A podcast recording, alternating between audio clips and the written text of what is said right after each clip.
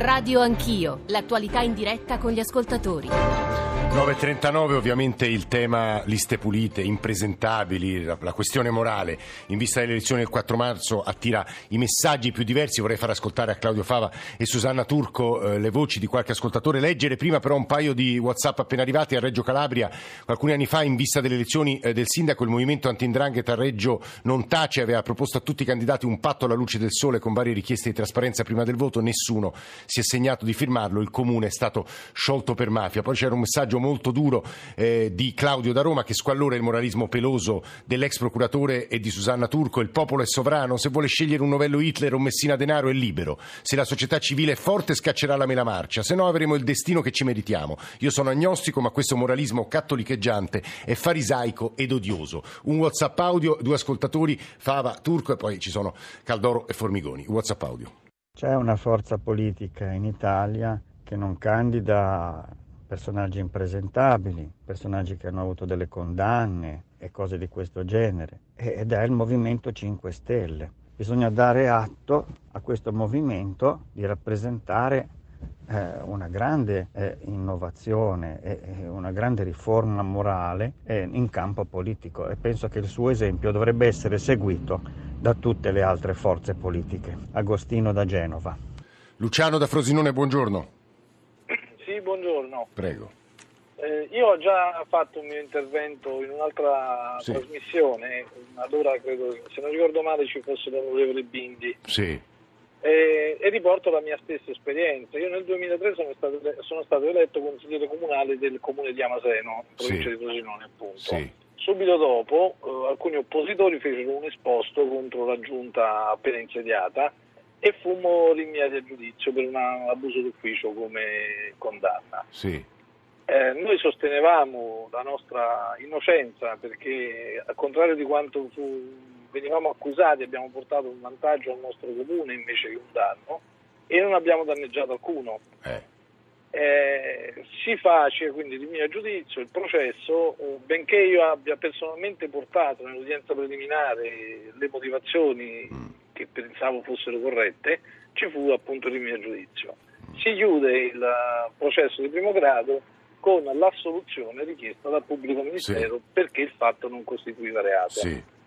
Allora, la mia riflessione è condivido tutte le posizioni, la moralità, perché prima di tutto c'è quello. Eh. Eh, il comportamento però, oppure l'automatismo per il quale un rinviato a giudizio o un indagato o paradossalmente anche un condannato in primo grado debba necessariamente abbandonare l'attività politica. È a suo avviso sbagliato, peraltro anche il Movimento 5 Stelle ha cambiato la sua posizione su questo, si, si, ha, si decide caso per caso, giusto? Questo senza eh. dubbio. Eh.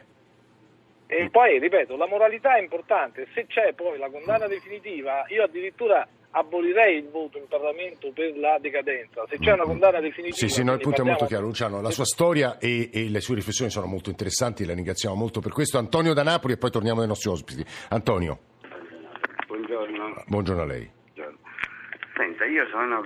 Uh, si, è, messa in questo mm, periodo in discussione la Severino. Io sono sì. la Severino, addirittura vorrei che la Severino diciamo, venisse messa in Costituzione. Perché come facciamo, io mi chiedo, no? come facciamo a uh, chiedere legalità alla gente se poi mettiamo nelle liste eh, delle persone che della legalità se ne sono fregate. Io vorrei capirlo, non si può fare questo. È molto complicato questo punto. Claudio Fava, di nuovo buongiorno a lei, se vuole aggiungere un po' di considerazione, ha sentito tante cose. Ma guarda, premettendo che questa legge non permette di scegliere nessuno, ti becchi quello che c'è in lista, non esprimi voto di preferenza, eh. punto. Però è anche vero che in altre campagne elettorali europee, regionali, le preferenze ci sono e in questo ha ragione il procuratore Roberti, spesso è una libera scelta assolutamente consapevole dell'elettore che ritiene di dover sospendere ogni giudizio morale e dare un giudizio di, di concretezza, di restituzione di utilità dal proprio voto. Io vorrei ricordare che quando Cuffaro venne eletto Presidente della Regione era già indagato per reati significativi, gli si contrapponeva Rita Bortellino che nell'immaginario rappresentava esattamente... Eppure venne eletto Cuffaro. Cuffaro venne eletto con una barca di voti, così come in Campania alcuni anni fa venne candidato un signore che aveva ricevuto una condanna definitiva che era incandidabile, si sapeva che se eletto sarebbe stato immediatamente rimosso per decreto del Presidente della Repubblica, fu eletto con migliaia e migliaia di voti di gente che lo votò sapendo che non sarebbe mai stato consigliere regionale, ma era una prova di forza. Questo che ci dice Fava? Questo ci dice che è vero che una parte della responsabilità ce l'hanno gli italiani, gli elettori, anche perché poi i partiti sono espressione del loro senso morale. Quando Cesaro viene ricandidato per l'ennesima volta è un bravo signore che non ha aperto bocca una sola volta in Parlamento delle ultime legislature, è ricandidato a prescindere dalla vicenda giudiziaria riguardo a lui e la sua famiglia. C'è una responsabilità dei partiti, ma anche del contesto sociale civile politico che lo esprime che considera ancora questo signore un portatore di voti e un possessore di consenso. Eh, questo, questa, questo, quello che ha appena detto Claudio Fava credo sia particolarmente interessante perché è stato ascoltato dall'ex presidente della regione Campania, eh, Stefano Caldoro, che tra l'altro sulla questione Cesaro, sulla questione Cosentino credo che abbia molte cose da dire, tra poco lo sentiremo, però Susanna Turco, Susanna, l'Espresso, ti devo una risposta anche perché un ascoltatore è stato piuttosto acido nei tuoi confronti, Susanna. No, no, eh. no eh, ce ne prendiamo di tutti i colori qui, quindi non ti preocupare, siamo mm, abituati a ben No, altro. no, eh. esatto, no, no, ma, ma figuriamoci, eh, il discorso che noi abbiamo cercato di fare è un po' il discorso che eh, abbiamo sentito anche oggi da Roberti, da Fava. il problema di fondo non è eh, naturalmente una, mm, una, un rinvio a giudizio o, o un cavillo, appunto, stare a rincorrere il cavillo non è una questione che riguardi né, né, né tecnicamente eh, la politica o, o comunque mh, mm, la lista pulita, eh, diciamo, la, la, richiesta che si fa alla, ai, ai, partiti è di prendersi la responsabilità e di decidere di sapere chi candidano. E quindi evidentemente, ehm, evidentemente se, eh, se, qualcuno viene candidato e ha una, anche una, una, condanna in primo grado non è che sia quello diciamo, il punto, il punto è che eh, non, non si riesce a fare questo salto, è stato, è, era abbastanza eh, come dire, eh, strano che poi eh, quando si tratta di eh, sottoscrivere codici deontologici eccetera sono, sono tutti pronti ma poi eh, non, non, non, si arriva da nessuna all'atto pratico questo... Questo, quello che Susanna Turco definisce salto non si fa. E a questo punto io vorrei coinvolgere i politici che ci stanno ascoltando Roberto Formigoni, Stefano Caldoro, Laura Castelli. Il senatore Formigoni, buongiorno e benvenuto Formigoni. Buongiorno, buongiorno. Allora, è figura nota ma insomma ex presidente della regione Lombardia è stato condannato in primo grado eh, per aver ricevuto, questa era l'accusa, 8 milioni in vacanze e altri benefit da Pierangelo Daccò eh, in cambio di decisioni regionali che avrebbero favorito le attività sanitarie della Fondazione Maugeria, imputato per corruzione turbativa d'asta anche in un altro eh, processo eh, nel quale è imputato per tentato abuso d'ufficio anche Paolo Alli Ciellino, ex braccio destro di eh, Formigoni. Nonostante questa condanna, il senatore Formigoni si candida con noi per l'Italia. Senatore, non è stato fatto questo salto? Come si difende da, dopo una condanna dal fatto che lei si candida ai giornali e molti critici dicono lo fa per proteggere se stesso? Ma no, io non mi proteggo in nessun modo candidandomi perché appunto ho accettato da uomo delle istituzioni i processi che mi sono stati intentati, mi sto difendendo nel processo, ma vogliamo considerare la Costituzione? Io credo che il punto di fondo sia la Costituzione. La Costituzione dice con grande chiarezza che nessuna condanna è definitiva fino al terzo grado.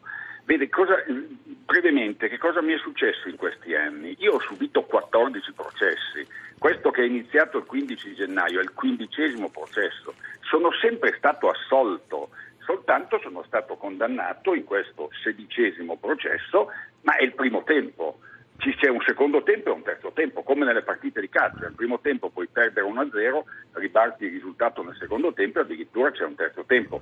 Se io avessi seguito la logica giustizialista che vuole che basterebbe un avviso di garanzia per doversi dimettere. Io avrei dovuto dimettermi dopo un mese dall'essere stato eletto per la prima volta Presidente della Regione nel 1995 e mi perdoni, non avrei potuto fare tutte quelle riforme che hanno portato la Lombardia al primo posto in tanti campi nelle regioni europee. Quindi questo modo di pensare di tanti giustizialisti è veramente contrario al bene comune. Si lasci che la legge proceda, che la giustizia faccia il suo corso, quando ci fosse una condanna definitiva è giusto che questa persona sia esclusa Roberto, dalle, sì. dalle, cariche pubbliche. No, no, no, il punto è molto chiaro, è Roberto Formigoni a parlare, io a Stefano Caldoro che anzitutto saluto, buongiorno Caldoro, benvenuto.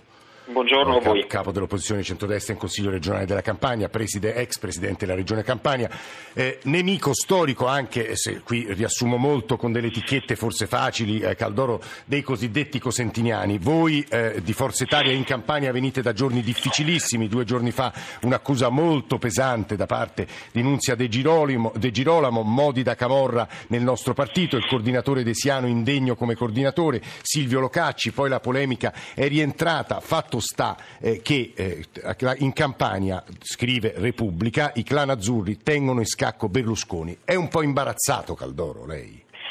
Ma intanto no, no, intanto sono impegnato in campagna elettorale, voglio intanto precisare che pur avendo avuto io una richiesta e un invito a fare il capolista di una delle liste sì. eh, di Forza Italia ho deciso di non ricandidarmi perché, di non candidarmi alla Camera sì. perché ho un mandato degli elettori che mi dicono che mi hanno dato il compito appunto di fare l'opposizione in Consiglio regionale sì. e credo che anche questo sia eh, un problema di etica e di morale della politica eh, che, eh, che, credo che sia un buon segnale, nel senso che uno non deve pensare alle, al proprio beneficio, alla poltrona che ti offrono quando c'è un mandato elettorale. Quindi faccio la campagna elettorale non da candidato, pur avendo avuto la possibilità di fare il capolista e quindi dico a tutti intanto ora abbassiamo i toni, al di là delle motivazioni, nelle liste sono stati fatti degli errori, è evidente che questo è avvenuto in C- molti Cesare partiti. È un errore, Cesare è un errore, Caldoro. No, no, non parlo, non parlo, di quello, parlo di alcune esclusioni che non, si, che non sono motivate, qualche errore che è stato fatto, però complessivamente le liste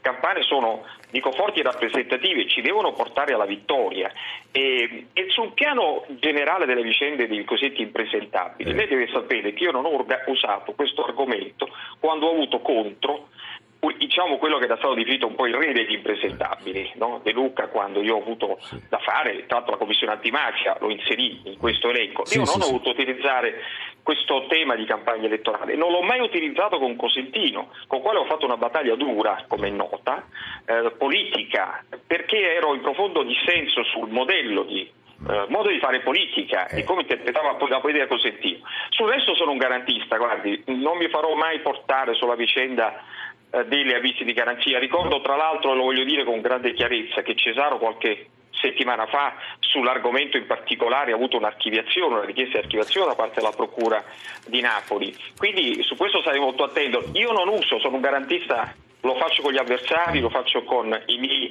amici di partito, quindi questo non sarà Lei mai un garantista un anche nei confronti di Giuseppe Cioffi, cioè il magistrato che giudicherà nella vicenda Cesaro. I due fratelli eh, di eh, Luigi eh, sono stati arrestati e che è stato visto a una convention di Forza Italia, stamani i giornali dicono che la sua difesa, ero lì per caso, era il giorno dopo la convention, viene smentita da una fotografia, era raduno forzista, lei anche in quel caso è garantista?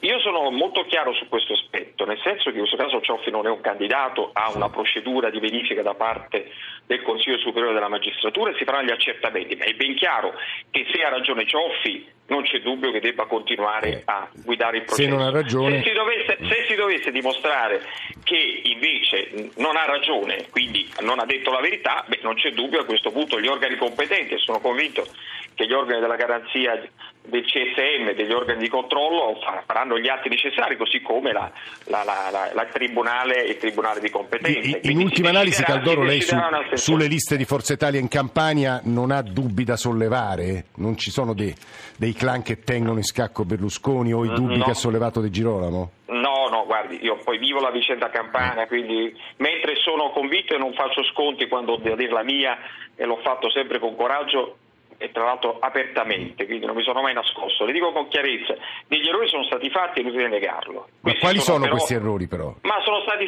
eh, ma sono ben noti, sono alcune esclusioni mm. eh, e a, a, anche candidati che non hanno avuto la possibilità di poter fare un cosiddetto un passo indietro, no? di dire bene se non c'è posto per me mm. posso decidere di non candidarmi. Però complessivamente, quindi questo che mi interessa dire, dobbiamo oggi tutti pensare alla campagna elettorale, perché poi l'obiettivo centrale è Eh. Quello, no, non sono prudente, è quello, sempre quello che penso, lo dico con franchezza. Le, le liste hanno una loro forte rappresentanza e sono le liste tra l'altro vincenti. I sondaggi ci dicono che in Campania possiamo Caldoro. vincere la campagna elettorale, quindi mi... questo è il compito nostro, eh, mi... lavorare per vincere. Credo sia molto interessante, dopo aver ascoltato le voci eh, garantiste di eh, Roberto Formigoni e Stefano Caldoro, sentire come la pensa Laura Castelli, deputato Movimento 5 Stelle. Castelli, benvenuta, buongiorno.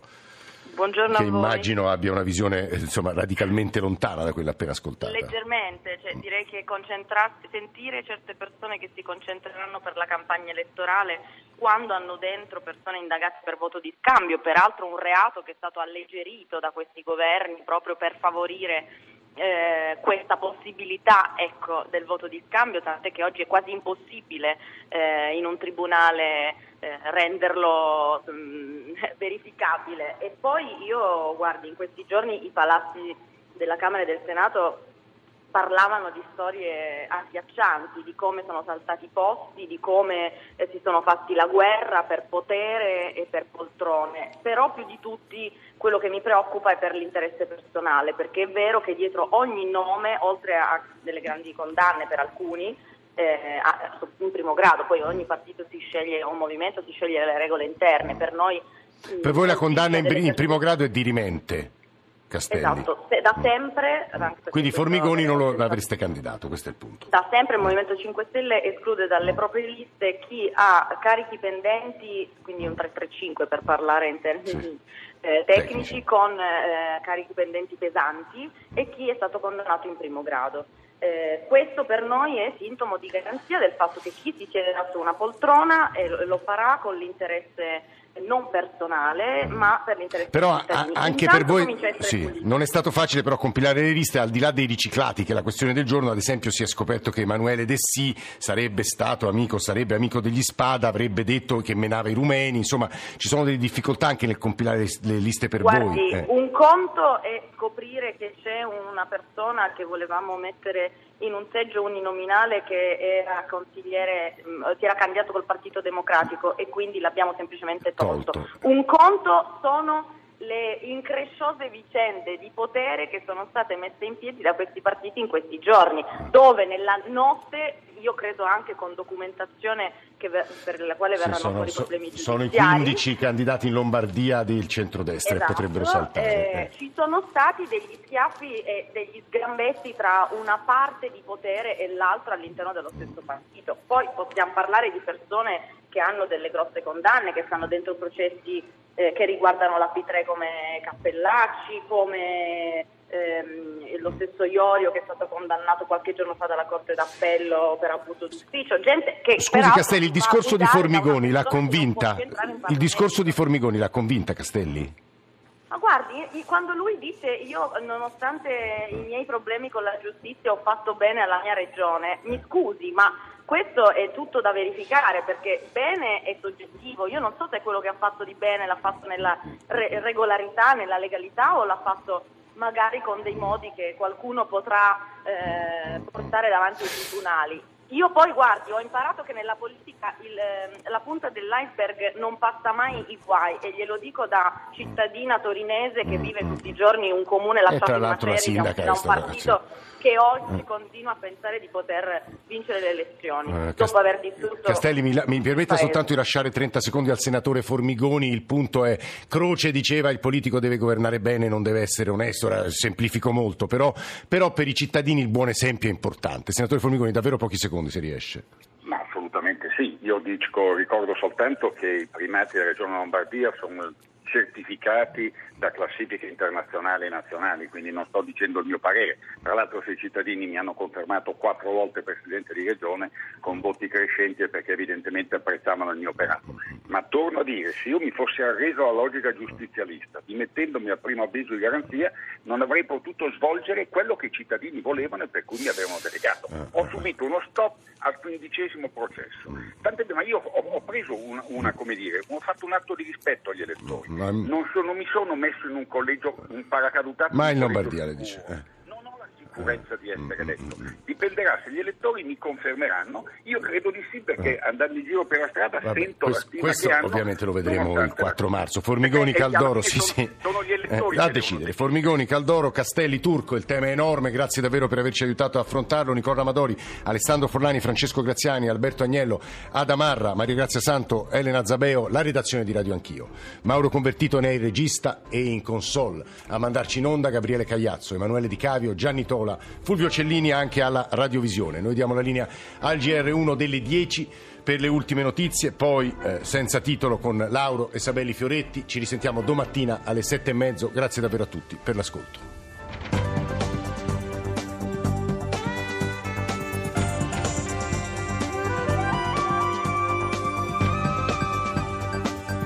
Rai Radio 1.